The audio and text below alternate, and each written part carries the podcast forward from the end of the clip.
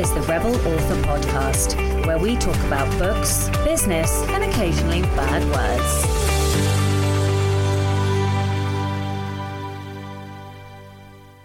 Hello, Rebels, and welcome to episode 211 of the Rebel Author Podcast.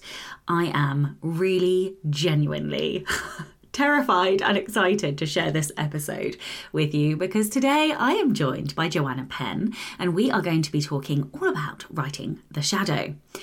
And things get personal. there may have been some emotional reactions to the content in this episode. Uh, so enjoy that. First to last week's question, which was what part of the of story do you find hardest to write and why?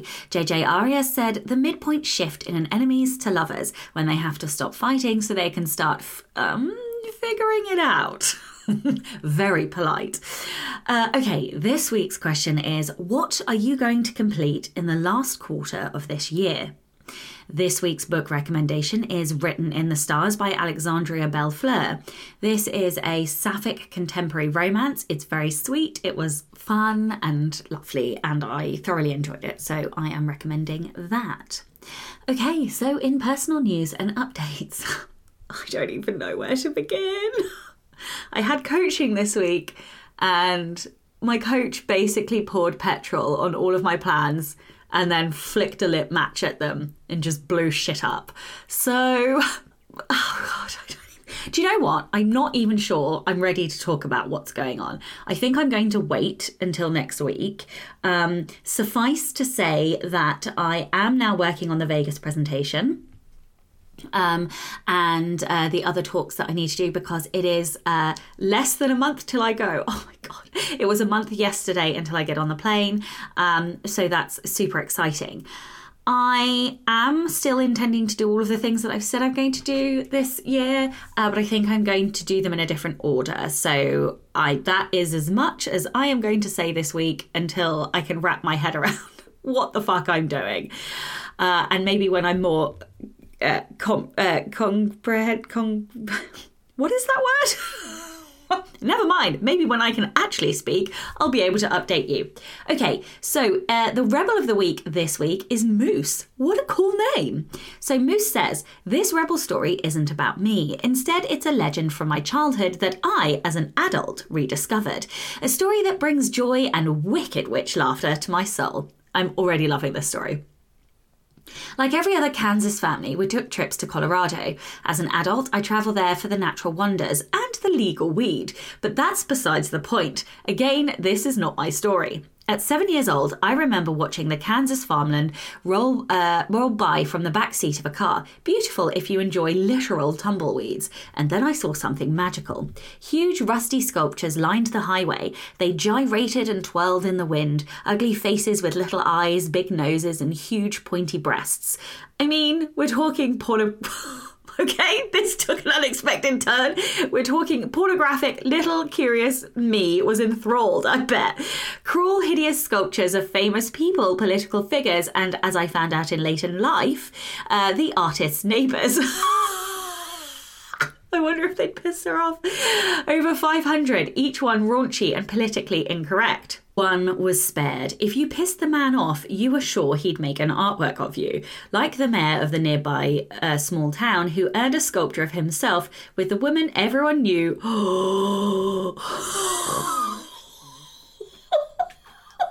love these stories so much.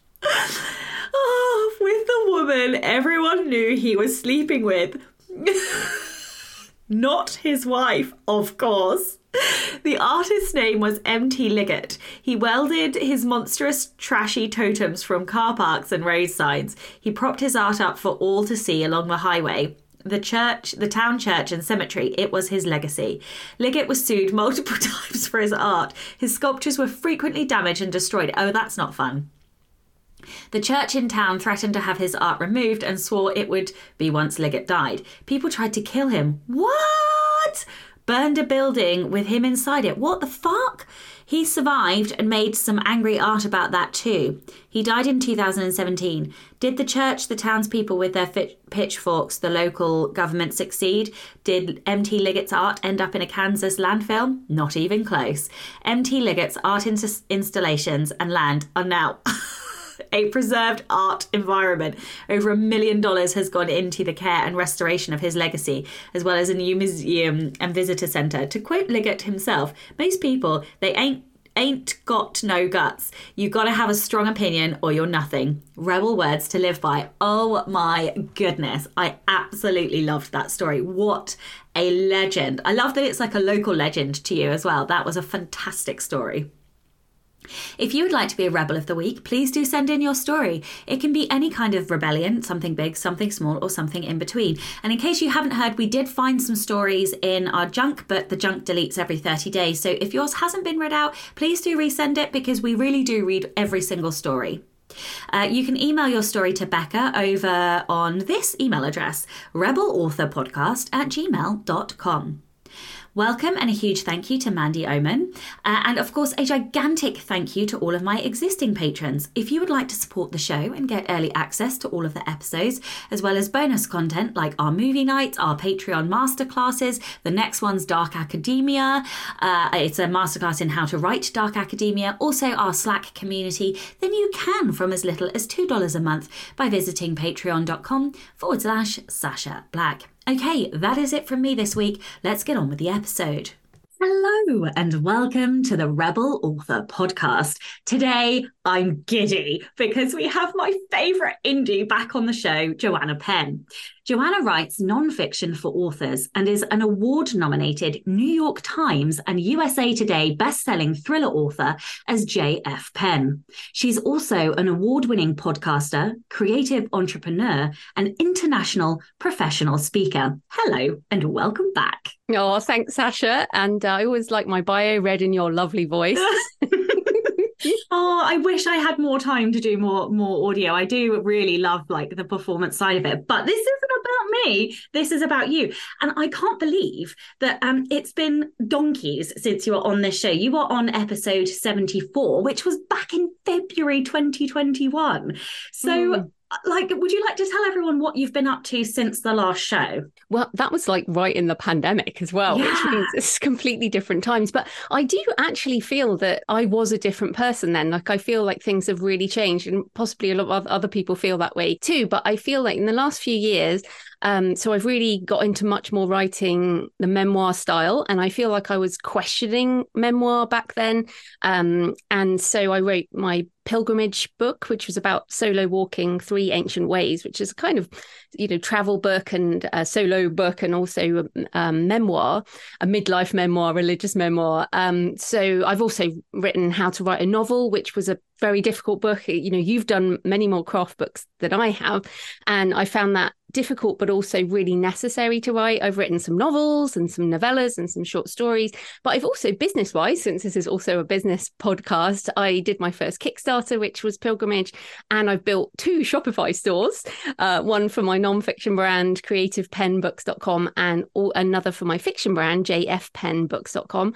And of course, generative AI has really exploded. So I feel like in the last few years, I've changed both what I write, um, my own own creative process, my ability, I guess, to tap into deeper topics and also my business model. So it's been a big few years.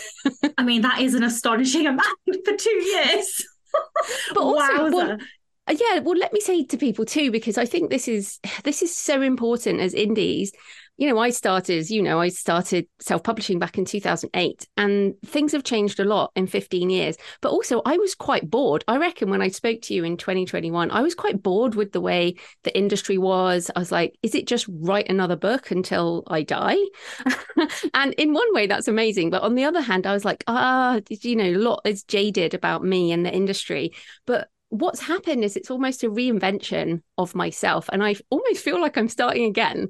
Like this year is a sort of beginning of my next 15 years the end of the first 15 years and the beginning of the next. So i wanted to encourage you and also listeners that we can keep reinventing ourselves uh, what we write how we do business all of this stuff. So and i know um, you know, we often talk about business and you're a few years behind me in terms of the full time career, but we can keep reinventing. So I hope that's encouraging to people. It, well, it's certainly encouraging to me. I actually think that some form of reinvention or pivot is vital and necessary mm. because if we're not then we're staying static and that essentially is a, a mini form of death yes. because without growth without change we we stay the same and unfortunately the world around us does not stay the same and so essentially we're taking steps backward which is big and scary but also exciting and full of mm. opportunity mm. so um yeah I love that and it's funny because I in all the years I've been publishing I think the last two have seen the most significant change for me. So I don't know if there's something in the air.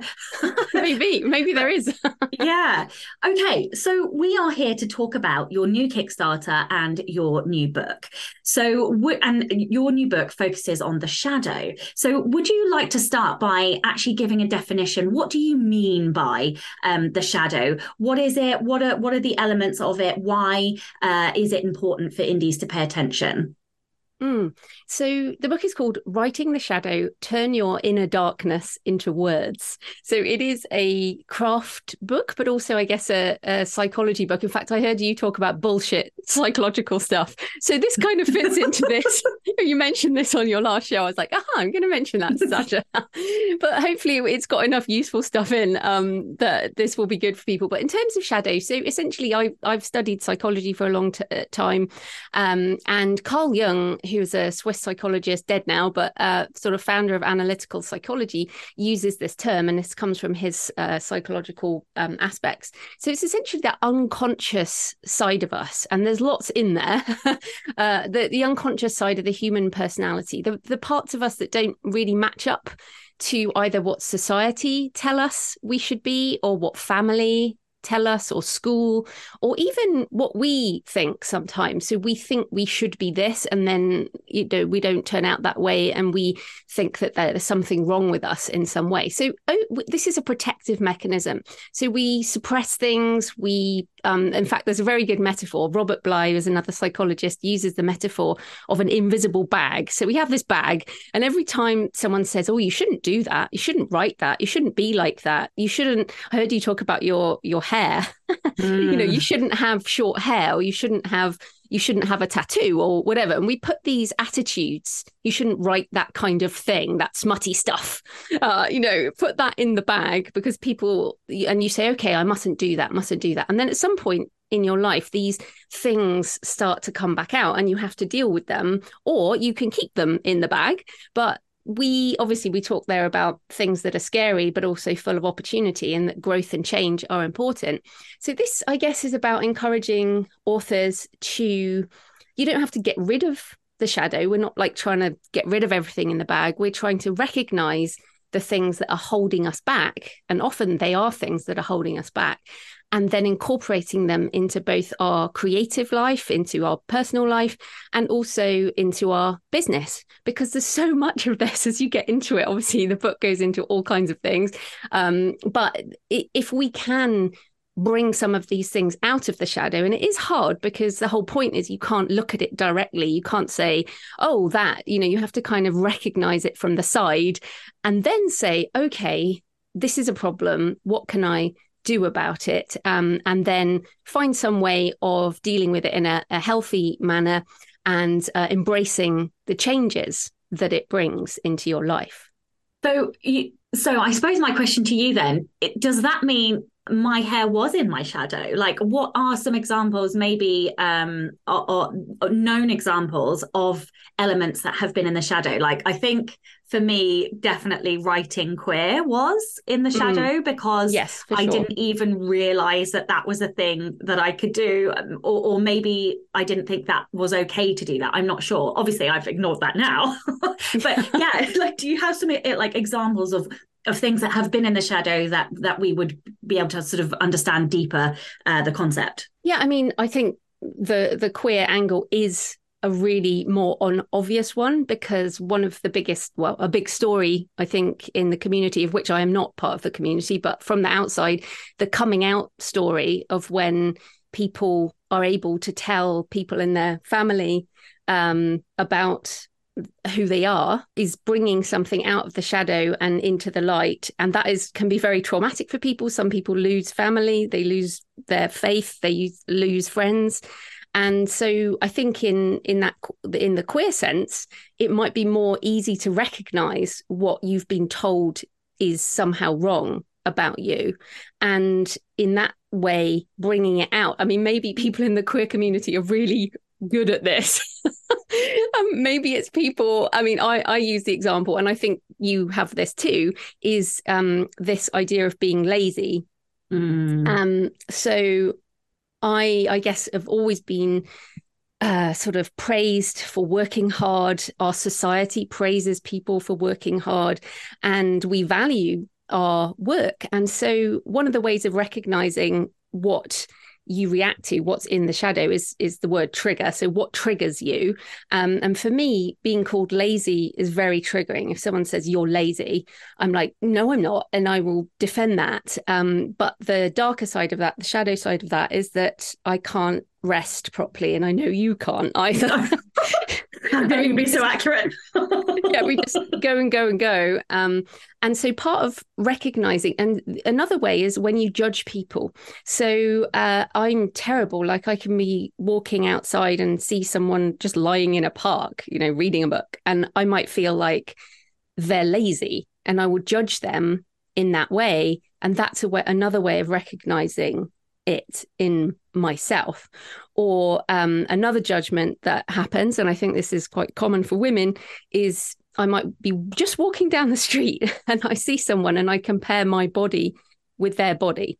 And usually I come off worse. and it's like, okay, so where where does that come from? So you so I guess recognize first of all, saying these things out loud it, there can be fear. You know, I'm I'm I find these interviews really hard, especially this this topic is a tough one, right? But the fear um, of judgment, the shame, uh, embarrassment, all of these things, um, when it is scary, all of these things indicate that we have something in shadow. And again, there's nothing wrong with what's in shadow. It's that we have uh, internalized certain things that now it would be great if we could bring some of them out and deal with it uh, in a healthier way so that we can move on with our life. And in terms of our writing, I use the example of Colleen Hoover uh, in the book because she is so good at this in that she puts it all out there in her books, um, Stephen King as well, you know, in terms of bringing out these human vulnerabilities and in terms of the the power of our creativity, it's really bringing out these things so that other people recognize their humanity in our work. And in that way, we write better, we can live better, we can understand ourselves. And as we said, you know, the growth and human change. But um, you know, throwing it back at you, Oh no. You've read the book. Were, were there things that you recognized in in yourself? Definitely um I don't know if it's the word lazy because I know I'm not lazy, but there's definitely something in there about um where like I'm only valuable if I'm delivering. Mm. Um so there's definitely something there. And then um I think there was a lot around oh my head's just gone blank but there was a lot around like shame like it definitely sparked thoughts of oh like where where i see shame or when i feel shame. Um and in terms of other things i just think that creativity in general even though it wasn't discouraged, it wasn't encouraged. You know, I was mm, encouraged yes. to get a proper air quotes job. And I definitely think that I still struggle with like setting boundaries because uh, because I have been told, you know, you work at home, you don't have a proper job, you know. so then, sort of letting boundaries get encroached in, on work time and things like that. So, I mean, I don't. I mean, I think this. I think that's right and a good example. But yeah, I mean, there are lots and lots of things. I I think. um yeah. Oh, I mean, there's so. Mm yeah i think um well just coming back on that because yeah the creativity i mean obviously this is a writing show this is a book for writers although it can be read in a in a wider sense but a lot of this stuff for us is around creativity writing and publishing and also to some extent business money. We've talked a lot about money over the years. Um, but you know for me originally it was being told at school i was like 11 or 12 and uh, i wrote a nightmare into a sort of an essay and um, my teacher said you you can't write things like that. You shouldn't write things like that.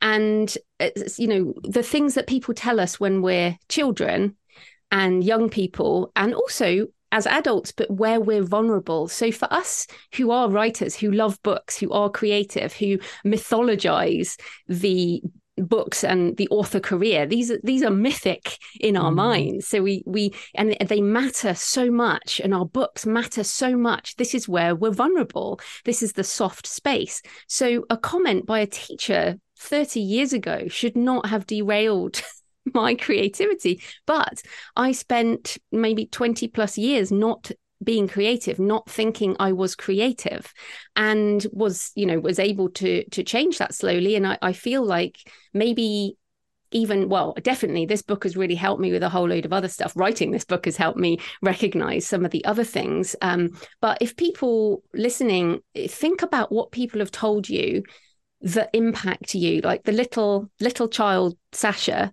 mm. who hmm. only valuable if she's delivering like where does that come from and in fact you mentioned the word shame i was listening to your last show you did actually say part of your imposter syndrome around the keynote at mm. vegas 20 books vegas is um, you said a shame about not hitting your goal so you, and I imagine that's an income goal or some kind of career goal. And so you feel like you don't have anything to share. And you know intellectually that you do, and everyone's telling you you do. But the emotional side of feeling that way is something that someone has wounded you with in some way. And it might have just been a comment. Like this doesn't have to be abuse or trauma or any of that kind of thing. It can be this idea of the creative wound or the sort of yeah, when somebody says something or you internalize other people's behavior, like you and I also have some screw ups around family. I mean, who doesn't? mm. But um, my dad was also the creative one in, you know was my dad was an artist and what is an artist um, and so uh, because i had issues around rejection and, and all of that kind of thing i think i pushed all of that out and went into the business world thinking i could never be like that. And and i didn't want to be like that because i was rejecting all of that. So we can do this to ourselves as well. It's kind of complicated. But coming back to that shame on not hitting a goal is there anything where you can identify any of these things from from the past or either things you've told yourself or other people have told you about you're not good enough somehow um well first of all i think we should talk about triggering because the i'm so glad we're not on camera because the reaction that i just had to you talking was quite significant. Oh, um, tell us. No, uh, but um, well okay i mean it was a it was a visceral reaction and i couldn't i mean i had to wipe my face that's all i'm saying okay so like it was we we need to talk about triggering but but what mm. i was going to say is that um I definitely think competition and being competitive was put into my shadow um, because when I had my strengths test, everybody drink, uh, mm-hmm. I didn't I just I just could not comprehend that my number one strength was competition, um, and it had been so kind of repressed. And this is about that hitting the goal and are you good enough? Despite uh, the fact that that's the way I am, that wasn't acceptable. I think, mm. Mm. Um, and so that that definitely is connected to I think the imposter syndrome and um yeah I mean everybody in my family is competitive. Like my dad is number one competition. My mum has competition pretty high.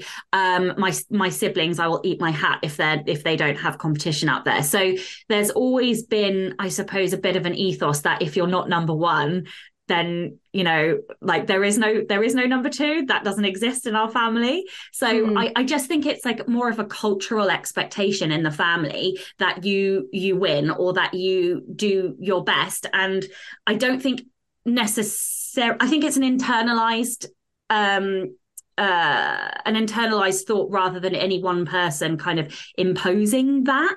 Um, mm. Although I think also there are pretty high expectations in in my family, if I'm honest. Like there are pretty high expectations coming from a number of people in my family about how many hours I work. Like, well, what do you mean you've taken the weekend off? Or, you know, things like that. So I do think that it's just a culture that has fed the competitive nature in me and not necessarily the most positive of ways. Mm. Um, but in terms of identifying one thing, I don't know. I think I would have to intellect on it. Um, however, mm.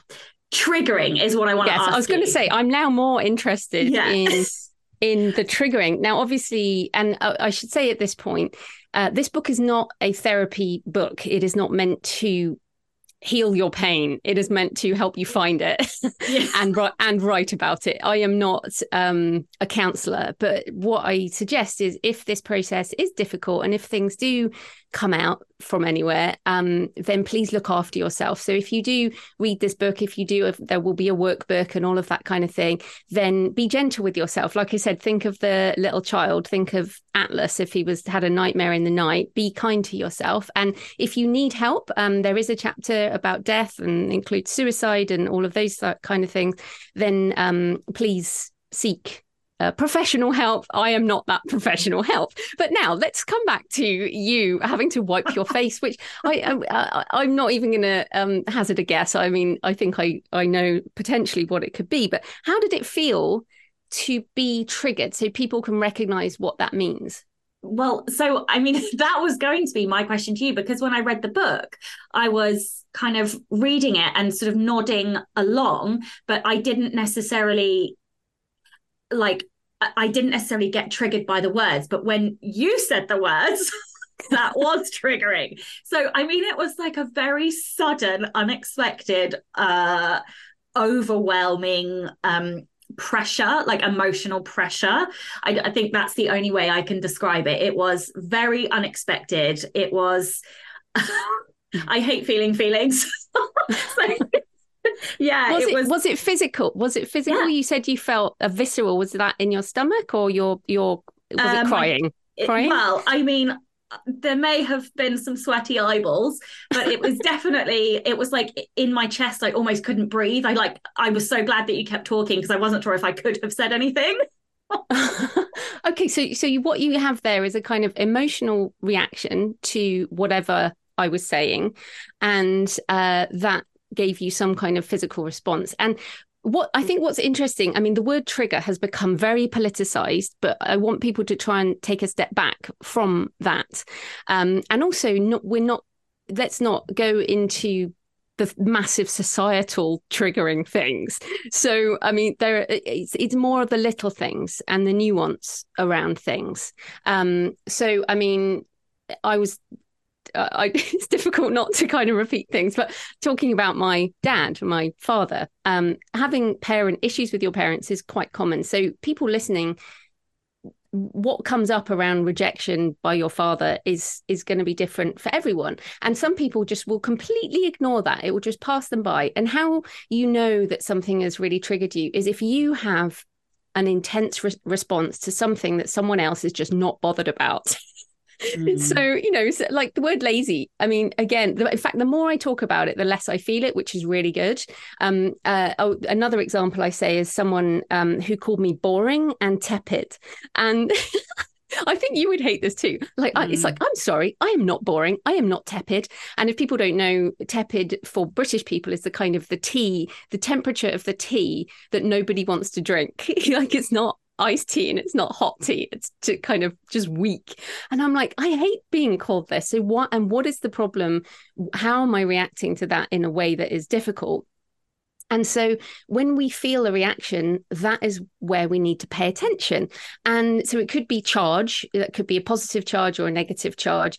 Um, and it's how we react to words because we're word people. Words mm. have huge power over us. So if none of the things we're talking about, if they don't affect you, like I've put some words, there's lots of words in the book, obviously, but it's more about when things come up, like social media, obviously, is classic. It's like, what what do you react to that other people don't even care about? So it's interesting. You talk about competition. You talk about this a lot because it's very important to you. I hear you say the word competition, and it means nothing to me. Mm. Like I have no charge over competition. Um, just doesn't do anything for me at all. But um, you know, we've talked again about money before. We all have a lot of triggers around money. So that's something that not the word money, but the word poor, for example. Um, I I say in the book when I was a kid and my mum was on benefits while she was studying, and I went to school uh, wearing, um, you know, a hand me down dress from the charity shop. And there's nothing wrong with this. This is not a good or bad scenario or a judgment call on on people's lives. I wore this dress, and some a girl at school said, that's my dress. And I was like, no, it's not. No, it's not your dress. It's my dress. And she, I don't know how, how it happened, but she looked in the back and there was a tag with her name on it. Mm. And I mean, I, st- I can still feel this vis- viscerally, which was the shame. It, and I still feel the shame of being poor and wearing someone else's dress mm. had a huge impact on me and sort of made a decision that I would not be poor now, that, even though I said competition does nothing for me, you can see how the driver to go away from that but then that that brings its own problems so kind of later on I did make money but then I would just spend it trying to look rich because I wanted to show the world that I wasn't poor. So I spent too much money on things I didn't need because I could look more wealthy. And then it, there's this uh, backwards and forwards thing that can happen with things that are in shadow. And what you have to find is this middle ground, this middle way. Um, so maybe we can talk about the the chariot, the Plato's chariot, and the, the two horses. But the, it's looking for the nuance don't go for the hardcore one in either direction. It's kind of looking for that nuance. Does does that make sense? Yeah, well, so some of the things that you said that have been really interesting have led me to almost like the word about owning it mm. like owning your own shadow uh, mm. so i suppose can you can you talk about that and can you talk about like tapping into your own shadow and what you can find there and and you use the word gold in the book so yeah i don't know if you want to maybe elaborate mm. on that yeah, so um, I guess in terms of trying to tap into your shadow, I guess one of the ways we talked about is these trigger words, but um, analyzing your own writing, I think, is really a good way to figure out what the hell's going on. But only when it's the initial books. So the first few books we write, I feel some people call it clear, clearing your throat, but I think there's also a lot of ourselves in those early books that haven't been edited into submission as such. So if you can have a look at some of your early books, if you've got some distance from them, that can be a way to um, identify uh, aspects of shadow. Um, so, for example, in if you write fiction, look at your characters. What are they afraid of? What are their character flaws? What are their wounds? What's in their backstory? Um, and uh, also i guess which characters do you identify with and, and what, what are the um, unacceptable qualities of your villains? And you've obviously written about villains and heroes um, but also the importance of trying to have rounded characters means we are thinking a lot about this. But the other the other thing i wanted to bring up with you is oh, looking no. for elements of shadow in the opposite side of personality test because you were the one who introduced me to the Clifton strengths. Mm-hmm. so um, I thought this was interesting because so often we talk about the positive side of strengths, but in the um, description of the strengths, there are these blind spots. Yes. So I was gonna, I actually was thinking about you about this because we share learner, right? We yeah. in your top five. Yeah. Um, and I was thinking about this. So one of the issues with the blind spots for learner is judging people who don't value learning. No. okay, yes, I do that. I do do that. exactly. But Oh, this no. is, but again, this is really interesting because I felt when I read that, I was like, oh, that actually also taps into lazy because, and it's, I've heard you talk about relaxing as reading like a book a day. So that's part of being a learner. It's like, well, I've got a spare moment. I think I should be reading something and learning something. And we love that. That's what we love. But what it means is we can sometimes judge other people who don't value learning in the way that we do. And so that judgment side of things is another way to identify stuff. Also, for example, I'm a I'm an introvert. Um, I'm an INFJ in the Myers Briggs, and uh, obviously the J is judging. But introverts can be overly sensitive and respond to criticism too harshly. So that's I think something a lot of writers can um, come up with. So, what what are some of the elements that, given that you know the Clifton strengths so well, what are some of the uh, blind spots or potential dark sides of your strengths? Um, so activator is a perpetual problem for me because it has time blindness. So, Ah, for okay. example, I um, I can get to the end of uh, drafting or m- more likely editing because I don't enjoy editing, and I'm like, oh, it's taken me three weeks to edit this book, and actually, it's been like five working days. and genuinely, I, I like I can't reiterate this enough. I, I really, from the bottom of my heart, will believe it's been three weeks. Like that will be a reality in my mind. It's been three weeks. That's far too long. You know, uh, this kind of nonsense. Or I, I will. I, I just have no capacity for estimating how long things will take, how long it's been since something, which is why check ins are so important and tracking data, like in tracking my pro- productivity, is so important because I can prove to myself wrong basically when I, I think that I, I have been lazy or, you know, I haven't p- performed. Oh, there we go. I haven't performed uh, to an adequate standard when actually I'll go back and be like, uh, we wrote a book in like, you know, three weeks. So I, yeah, because it just time is a lie to me. I just can't comprehend time. Um, Mm. some of the Well, other I- things. Sorry, go Mm. ahead. Well, so this is interesting because one could say, okay, whatever, is that such a big deal? Um, so what I would encourage you and other people to do is consider how, you know, has that hurt you or people you love in some way? So uh, someone in my life who's important was always late um, for things. And so I am chronically early to everything. And I really hate it when people are late. I It's like the worst thing for me. So to me, someone with time blindness, it may have been this person, had that, but it hurt me all the time. I was really hurt by it. And therefore, my own behavior changed because of who they were. And so, when we're thinking, and I haven't thought about it until you said it. and then I was like, oh, that really explains why I'm early. Now, is being early to things ever going to hurt me? No. so I I will continue to do that. But I think when we're considering what potentially some of the issues and blind spots are, it's look, okay, is this a problem that hurts me or hurts other people? Do I need to deal with it? And if you do, then that's something that you may bring out of shadow. But um, so that's a question back at you with this time blindness. Yes. This may be a part of your character, but is this is this something that has hurt you or people you love and something you need to fix, or just something that's fine? no, it it definitely hurts me. Uh, I would say it really impacts my um like mindset because I can get very low if I think that time is just slipping through my fingers and I'm not finishing or producing or completing or yeah so like it and then I have this emotional waste like wasting energy on emotional frustration that just doesn't need to be there which is Mm. why um and, and that then in turn slows me down. So it's like it becomes a bit of a vicious cycle.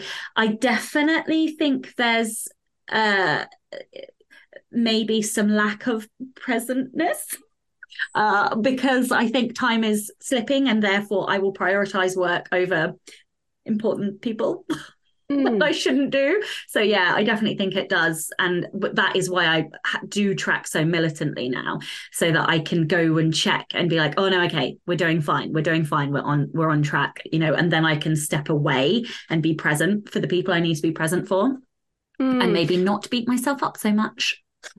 yes. Um, and, what, and I wanted to come back to your imposter syndrome around this keynote as well because i was thinking about this when i was listening to you and i i understand again i was wondering and it only came to me when i was listening to you in the intro to the last show uh, or whichever one that it was um, is that learner you and i are very comfortable teaching Yes. Because we know so much, because mm-hmm. we will mm-hmm. do so much research and supportive material for our teaching sessions. And people will go away, they will not be able to write notes fast enough. You know, they will need the PowerPoint slides to get down everything we said because we want to help you with everything. So we're very comfortable as learners with that. So we are leaning heavily on that side of us and i guess the intellection side um, the input side uh, but potentially that is a problem when it comes to doing something like a keynote because we can't lean on that.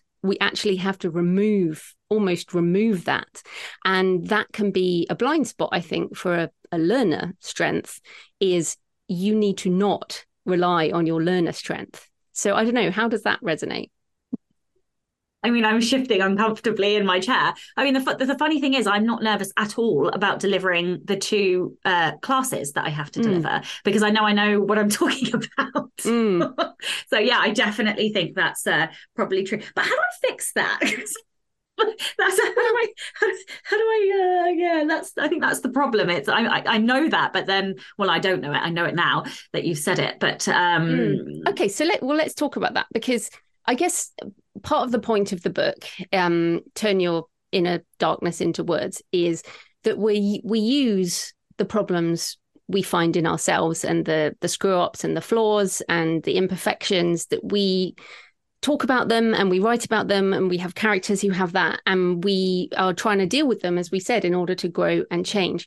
But um, coming back to the metaphor of the plato's chariot which I, I, kind of touched on before but essentially if people don't know um, it's uh, Plato, who's this ancient Greek philosopher, had a metaphor of the chariot. So the, imagine the charioteer, ancient chariot with two horses, one dark, one light.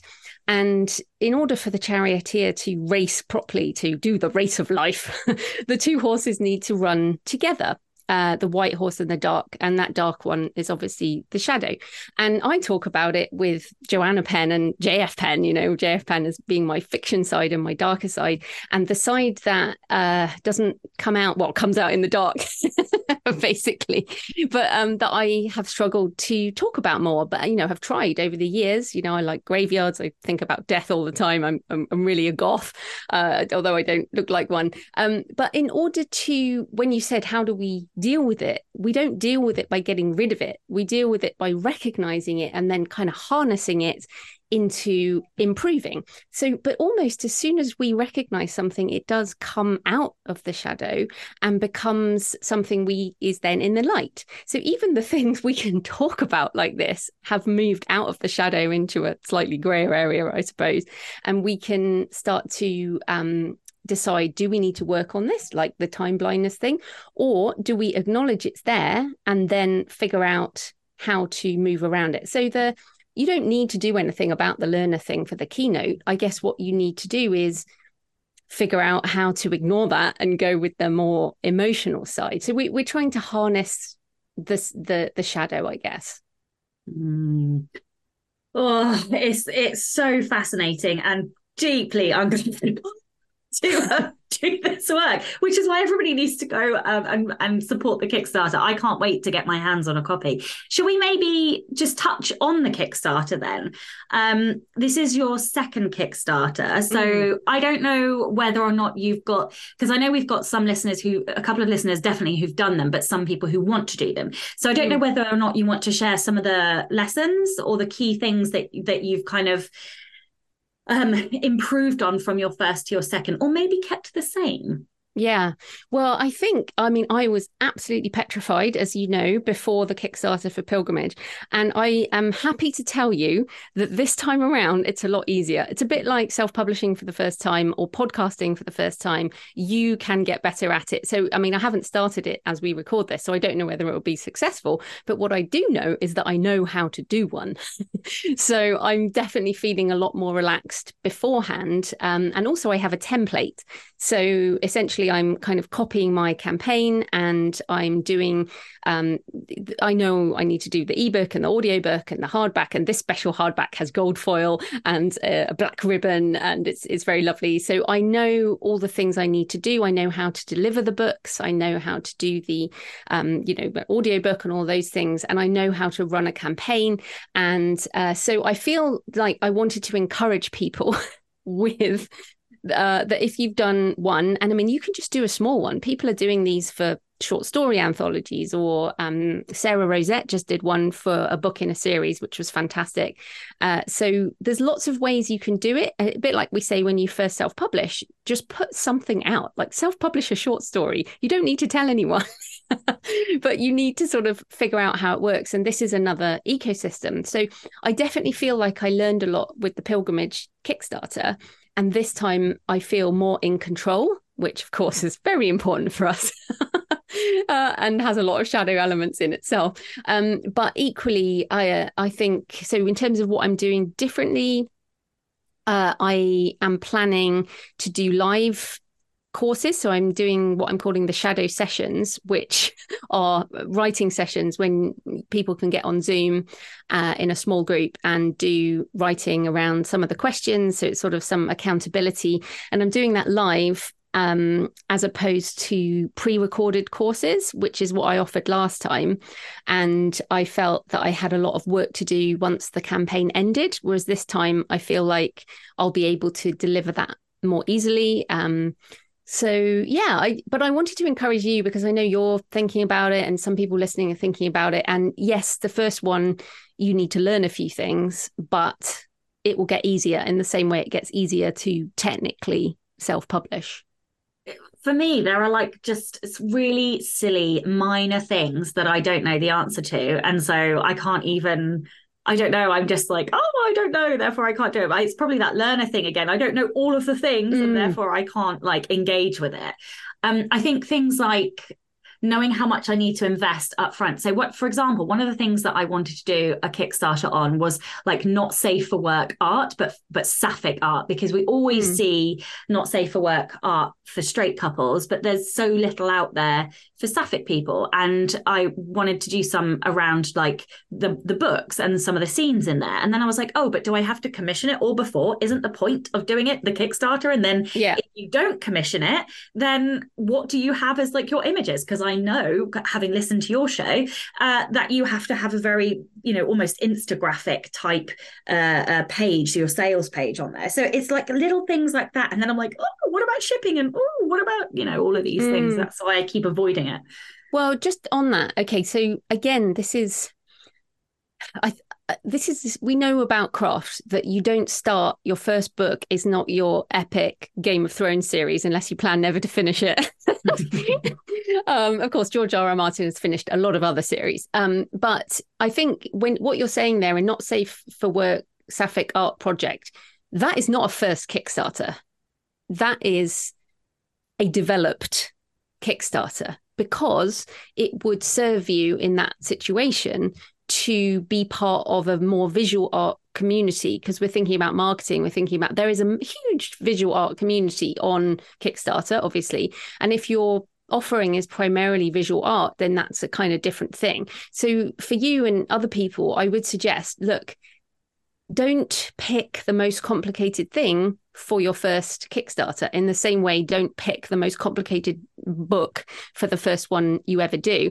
Kickstarter, a bit like any of these platforms, like a podcast, like uh, Amazon, like, you know, our email list, it starts with nothing. So the people who are doing really well on Kickstarter, they have Kickstarters like every year or even some people do it more regularly because you build up an audience over time. So for you, I would say, you know, maybe a standalone not safe for work book. Um, and then you just do the same as you do usually, but you launch it on Kickstarter, like I'm doing with writing the shadow. It's it's a windowing strategy. Uh, I've learned this is the term, which is the the first window is Kickstarter. You sell it there. The second window for me is my Shopify store, so creativepennbooks.com, and then the wide window, which is Amazon, Kobo, Audible, all the rest. Once I've taken those other windows, so think about it more that way, and then you can start moving into the more ambitious projects. So uh, it might be my next one or it might be in the next couple of years but i want to do a gothic cathedral photo book which is which is kind of crazy. And I'm going to write a Gothic Cathedral crime series, and I don't even know how it's going to work, but I want to do all kinds of merch around that. So, similar to you, I'm thinking, okay, that is an entirely different kind of thing.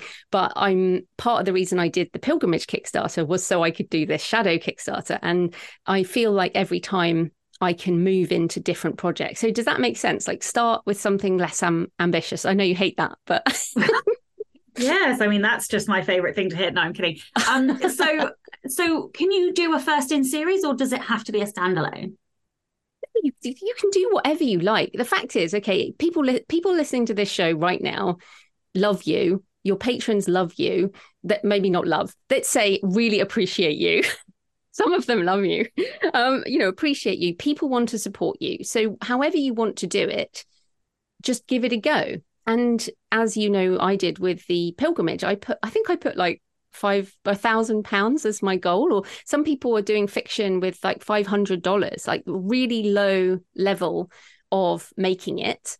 And then you learn. And again we're learners. We like to learn. So i feel like learning how to do kickstarter learning how to do shopify learning how to podcast you know learning how to write better craft these are all things that we get better at. And so I think that would be the approach. Pick a pick a project, give it a go, see what happens, and change it up next time as you become more confident. Because it is a different thing. It is, yeah, it feels very different. But to me, I'm more excited about this than I have been about many things for a long time because it gives us the creative possibilities that we haven't had before. We can make beautiful products, we can do great merchandise, you know, we can do things without people telling us we can't, which uh, is increasingly what's happening in the um, normal ecosystem let's say. So yeah I, I i think once you get into it you'll you'll find it very freeing um, but it is quite different do you think we already need an established audience before we try to do a Kickstarter, or do you think you can go in?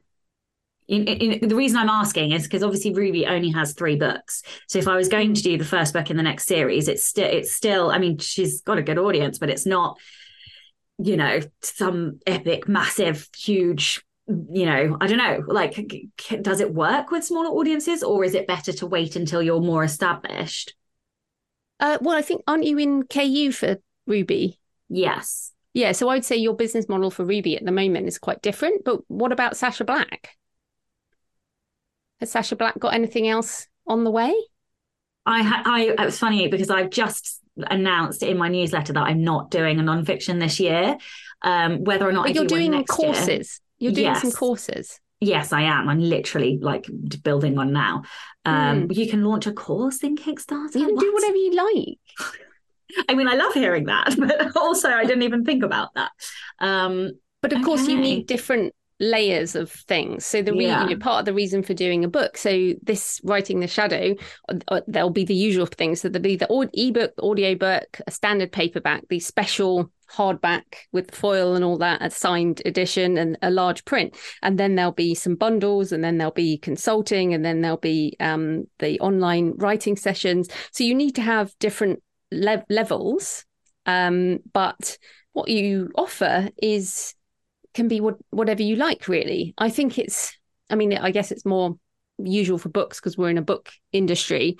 Um, or try with Ruby. I don't know. I think the point is that we're in a wonderful time with Kickstarter for books where there don't seem to be so many rules. You you know, well, when I started out as an indie there were no rules. I mean, I there there were no podcasts, there were no books on it, there were there were no conferences. It was all, oh look, that person just did that, and look at what's happening. That's amazing. and and over the years, and of course, there's all these rules in traditional publishing, and now it feels like there's loads of rules as part of being an indie author. And I think this is what I've been raging against in some way. It's like, I'm sorry, when did it happen that there are all these rules in what is supposedly an independent community? and what I think I really like about Kickstarter and also Shopify is that we're back to being independent. Nobody really knows what they're doing. Some people do, like obviously Russell Nohelty and Monica Leonelle doing a great job with what they're doing. And people are starting to say, oh, well, if you do this, this is a best practice. But in reality, I buy off Kickstarter all the time. Mm. And I just buy random stuff that is really cool. And their their algorithm kind of rewards quirky and rewards weird. It doesn't it's not so much about writing to market or um, having a cover that resonates with the genre. I mean, the, the, there's there's a whole lot of weird, basically, and that's what I really like about it. And I I've been buying quite a lot of strange things that I never would have found in any other way, and that's what I mean about being creatively freeing um, and why I think this writing the shadow has helped me a lot because I'm just like, ah, oh, all my weird stuff, all my weird ideas that I have not really found an audience for. Maybe this is the way forward. And we shall see. Like Pilgrimage really surprised me by how successful it was. Um, but it turns out there are lots of people like me who are not religious but like to walk pilgrimage. so this is what's so crazy. So I hope that encourages people um, don't get so hung up on the technicality, but think more about that creative freedom idea and what you want to spend your time creating. Because, you know, life is short and we want to create remarkable things that people comment on and that people love and that they they keep. So, yeah, does that give you some thoughts? Yeah, it does. I the funny thing is, is that I uh, there definitely is some kind of like control slash freedom that either was or is still in in my shadow because where even when you were talking earlier and about the first books, um, so I know that you haven't explored the enneagram too much, but I'm an eight on the enneagram, uh, and our like deepest fear is being controlled, and my whole first series was was about control and fate and who had control of your fate. So I oh. think it's like hilarious that I you know the the brand that has built around me is rebellion which is the rebellion from being controlled which is mm. couldn't be more on brand for an 8 on the enneagram but that said it is like a conscious act for me a lot of the time. I have to consciously remind myself that there's nobody controlling me anymore. Like I can choose to do this or I can choose to do that. That's why I've created this career.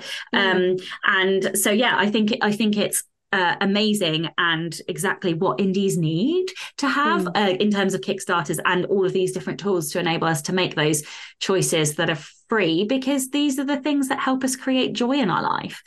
Mm. Um, so yeah i love this. I had like about 75 other questions to ask you but we are running out of time. So this is the rebel author podcast. Tell everyone about a time you unleashed your inner rebel.